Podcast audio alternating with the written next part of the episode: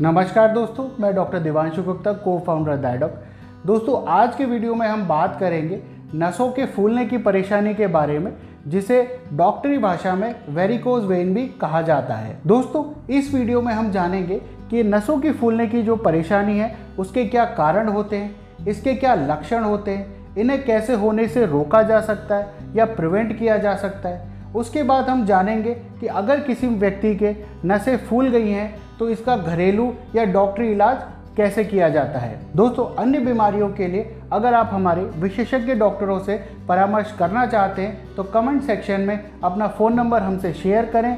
हमारी टीम आपसे जल्द से जल्द संपर्क करेगी।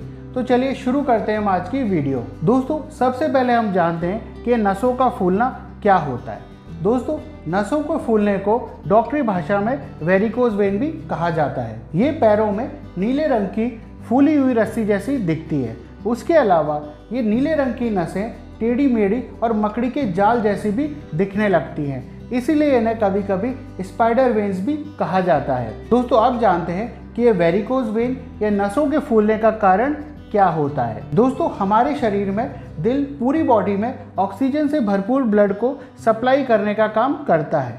यह ब्लड पूरे शरीर में ऑक्सीजन सप्लाई करने के बाद दिल में वापस लौट कर आ जाता है। ऑक्सीजन से दोबारा लोड होने के लिए। इस ब्लड को हमारे शरीर में दिल में भेजने का काम पैरों की नसें करती हैं। दोस्तों, होता है कि पैर की नसें चारों तरफ़ से मांसपेशियों से घिरी हुई होती हैं। ये मांसपेशियाँ इन नसों के लिए एक पंप का काम करती हैं। जैसे जैसे ये मांसपेशियाँ कॉन्ट्रैक्ट करती हैं या नसों पर ज़ोर लगाती हैं तो उनमें जो खून होता है, वो दिल की तरफ़ जाने लगता है। दोस्तों, इन नसों में खासियत ये होती है कि इन नसों में एक वन वे वॉल्व होता है, जो कुछ इस तरीके से होता है, जिसकी मदद से जो खून दिल की तरफ़ फेंका गया है, वो वापस नीचे नहीं आ पाता। दोस्तों, इन वॉल का खराब होना ही नसों के फूलने या वेरिकोज वेन का कारण बनता है। दोस्तों, होता यह है कि इन वॉल्स के खराब हो जाने की वजह से जो खून ऊपर दिल की तरफ़ फेंका गया है, वो वापस नीचे आने लगता है और नसों में इकट्ठा होने लगता है। इस खून के इकट्ठे हो जाने की वजह से नसों के अंदर प्रेशर बढ़ने लगता है, ये नसें फूलने लगती हैं और टेढ़ी मेढ़ी हो जाती हैं। दोस्तों, अब इस चीज़ को समझने के बाद वेरिकोज वेन या नसों के फूलने के कारणों को समझना हमें आसान हो जाता है। जब किसी भी कारण से पेट या पैरों में बहुत ज़्यादा दबाव या प्रेशर पड़ता है तो जो नसों में खून है, वो दिल की तरफ़ नहीं जा पाता। और वे नसों में इकट्ठा होने लगता है और नसों के फूलने का या वेरिकोज वेन का कारण बनने लगता है। ये कारण है, जैसे कि प्रेगनेंसी मोटापा या ओबेसिटी या बहुत लंबे समय तक कब्ज रहना, पेट में कोई गांठ होना, पैर में कोई चोट लगना, जिसके कारण नसों के बॉल खराब हो गए हों। ऐसा काम करना, जिसमें व्यक्ति को बहुत लंबे समय के लिए खड़ा रहना पड़ता हो, जैसे कि टीचर्स सर्जन्स या चौकीदार या फिर ऐसा काम करना जिसमें व्यक्ति को बहुत लंबे समय के लिए बैठे रहना पड़ता हो। ये सभी कारण जो नसों में ब्लड है, उसे दिल की तरफ़ जाने से रोकते हैं और वह नसों में इकट्ठा होने लगता है। दोस्तों, इसके अलावा स्मोकिंग या धूमपान करना या किसी महिला द्वारा कॉन्ट्रासेप्टिव गोलियाँ, यानी गर्भ निरोधक गोलियाँ लेना या कोई हार्मोन रिप्लेसमेंट थेरेपी लेना, इन सभी कारणों से व्यक्ति के जो खून है, वो गाढ़ा हो जाता है, वह नसों में इकट्ठा होने लगता है और वेरिकोज वेन ये नसों के फूलने का कारण बनने लगता है। दोस्तों, इसके अलावा यह भी देखा गया है कि उम्र बढ़ने के साथ साथ नसों की दीवारें कमज़ोर हो जाती हैं, जिसके कारण वे दिल की तरफ़ खून को कम फेंक पाती हैं या खून नसों में इकट्ठा होने लगता है और वेरिकोज वेन का कारण बनने लगता है। दोस्तों, यह भी देखा गया है कि किसी परिवार के, अगर किसी सदस्य को वेरिकोज वेन या नसों के फूलने की समस्या है तो उस परिवार के अन्य सदस्यों को भी ऐसी समस्या होने के चांसेस बहुत ज़्यादा होते हैं। दोस्तों, अब हम जानते हैं वेरिकोज वेन या नसों के फूलने की समस्या के सिम्टम या लक्षणों के बारे में। वेरिकोज वेन में व्यक्ति के पैरों में नीले रंग की फूली हुई टेढ़ी मेढ़ी नसें दिखने लगती हैं। इसके साथ ही पैरों में दर्द रहने लगता है जो कि बहुत ज़्यादा खड़े रहने या बहुत देर तक बैठे रहने पर बढ़ जाता है। इसके साथ ही पैरों में भारीपन होना, जलन होना, एंकल या टखनों में सूजन आना, पैरों में रैशेज आना, नसों के चारों तरफ़ खुजली होना और पैरों में क्रैम्प्स भी आ सकते हैं। दोस्तों, इसके अलावा फूली हुई जो नसें हैं, उसके ऊपर जो त्वचा या स्किन है, उस पर अल्सर हो जाते हैं और उससे ब्लीडिंग होने की संभावना बढ़ जाती है। दोस्तों, अब बात करते हैं वेरिकोज वेन या इन फूली हुई नसों का डायग्नोसिस कैसे किया जाता है। दोस्तों, वैसे इन वेरिकोज वेन या फूली हुई नसों का डायग्नोसिस बड़ी आराम से डॉक्टर कर लेते हैं। जैसे ही आप डॉक्टर के पास जाते हैं डॉक्टर आपके पैरों में फूली टेढ़ी मेढ़ी मकड़ी जैसी नसों को देखते ही डायग्नोसिस कर लेते हैं, अंदाज़ा लगा लेते हैं कि ये वेरिकोज वेन की बीमारी ही है। उसके अलावा और डायग्नोसिस को पक्का करने के लिए पैरों की सोनोग्राफी या वीनोग्राम नाम के टेस्ट भी किए जा सकते हैं। दोस्तों, अब बात करते हैं कि इन वेरिकोज वेन या फूली हुई नसों का इलाज कैसे किया जाता है। दोस्तों, इन वेरिकोज वे या फूली नसों का इलाज करने के लिए इलाज का जो पहला तरीका है, वो है लाइफ स्टाइल में चेंज करना मतलब अपनी जीवनचर्या में सुधार लाना। दोस्तों, इसमें है, आप रेगुलर एक्सरसाइज करें। एक्सरसाइज में पैरों का मूवमेंट करें। आप वज़न कम करें। हाई फाइबर डाइट लें।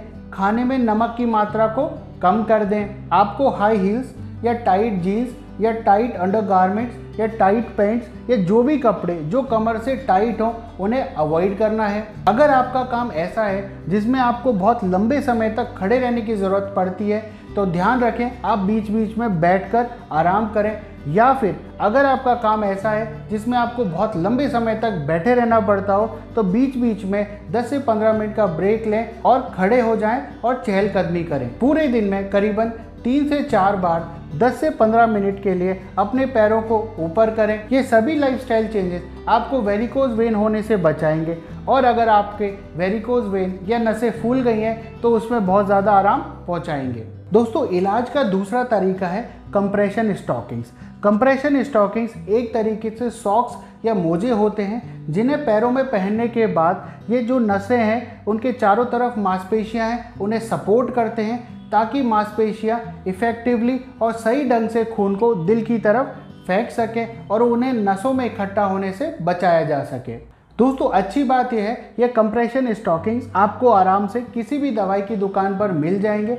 आपको इनको सुबह उठने के तुरंत बाद पहन लेना है, पूरे दिन पहन कर रखना है और सिर्फ़ सोते समय ही उतारना है। दोस्तों, इलाज का अगला तरीका है कभी कभी नसों में पेन होने पर आपको पेन किलर्स जैसे कि आइबुप्रोफेन या एस्प्रिन जैसी दवाइयाँ दी जा सकती हैं। दोस्तों, अब अगर ऐसी स्थिति आ गई है, जब नसें बहुत ज़्यादा फूल गई हैं, इनके चारों तरफ़ स्किन में अल्सर हो गए हैं, बहुत ज़्यादा पेन होने लगा है, खून नसों में इकट्ठा होने लगा है तो ऐसी सिचुएशन में सर्जरी करना अनिवार्य हो जाता है। दोस्तों सर्जरी या ऑपरेशन का पहला तरीका है स्कलरोथेरेपी दोस्तों स्कलरोथेरेपी टेक्निक में डॉक्टर फूली हुई नसों में एक केमिकल डाल देते हैं। यह केमिकल इन फूली हुई नसों में खून को धक्का देता है ताकि वो हेल्दी नसों की तरफ़ चला जाता है।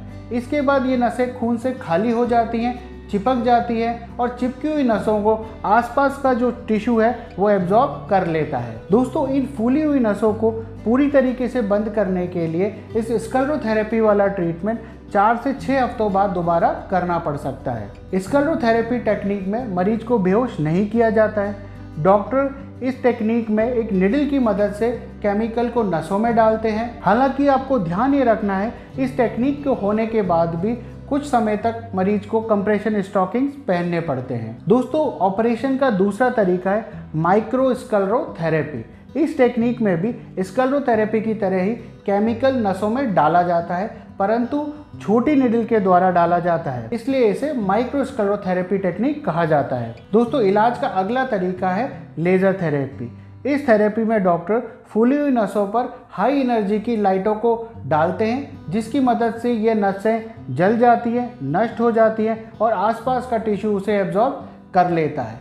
इस लेज़र थेरेपी में किसी भी प्रकार का कट मरीज़ के पैरों में नहीं लगाया जाता, परंतु ये लेज़र थेरेपी केवल छोटी नसों में ही कारगर है।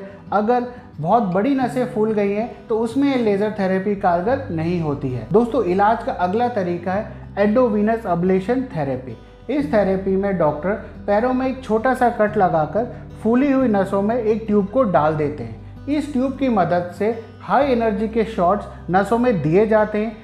उस हाई एनर्जी की वजह से ये नसें जल जाती हैं, नष्ट हो जाती है और उसके बाद आसपास का टिश्यू इन खराब नसों को सोख लेता है और मरीज़ के वेरिकोज वेन ठीक हो जाते हैं। दोस्तों, अगली टेक्निक है एंडोस्कोपिक वेन सर्जरी इस सर्जरी में पैरों में एक छोटा सा कट लगाकर डॉक्टर फूली हुई नसों में एक ट्यूब को डाल देते हैं। इस ट्यूब के आगे कैमरा लगा हुआ होता है। कैमरे के पास एक और इंस्ट्रूमेंट लगा हुआ होता है। उस इंस्ट्रूमेंट की मदद से डॉक्टर इस फूली हुई नसों के एक सिरे को बाँध देते हैं, जिसकी मदद से जो खून है, वह इन फूली हुई नसों से हेल्दी नसों में चला जाता है। और तो बाद में धीरे धीरे ये नसें नष्ट हो जाती हैं और आसपास का टिश्यू इन्हें सोख लेता है। दोस्तों, इस टेक्निक का इस्तेमाल तब किया जाता है जब जो फूली हुई नसें हैं, उसके चारों तरफ़ स्किन में अल्सर हो गए हों या घाव हो गए हों। दोस्तों, अगली टेक्निक है फ्लेबेक्टोमी फ्लेबेक्टोमी टेक्निक में डॉक्टर जो फूली हुई नसें हैं, वहाँ पर सुन का इंजेक्शन लगाते हैं।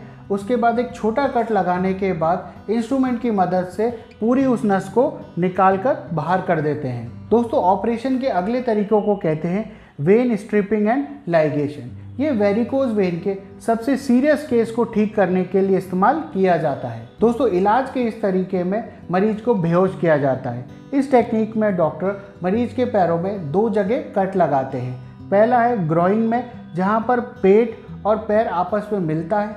दूसरा कट घुटने पर एंकल या टकने पर लगाया जाता है। दोस्तों, ऊपर वाले कट से नस को बांधा जाता है। उसके बाद ऊपर से लेकर नीचे टकने तक एक तार डाला जाता है और उसके बाद उस तार की मदद से इस फूली हुई नस को पूरा शरीर से निकाल लिया जाता है। दोस्तों, इस तरीके के इलाज में मरीज़ को रिकवर होने में चार से छः हफ़्ते का वक्त लग सकता है। दोस्तों, उम्मीद है ये वीडियो आपको पसंद आया होगा। ऐसे और हेल्थ रिलेटेड वीडियो देखने के लिए आप हमारे यूट्यूब चैनल डायडॉक हेल्थ को सब्सक्राइब करें और अन्य बीमारियों के लिए आप हमारे विशेषज्ञ डॉक्टरों से परामर्श कर सकते हैं। इसके लिए आप अपने कमेंट सेक्शन में अपना फ़ोन नंबर हमसे शेयर करें। हमारी टीम आपसे जल्द से जल्द संपर्क करेगी। स्वस्थ रहें, सुरक्षित रहें।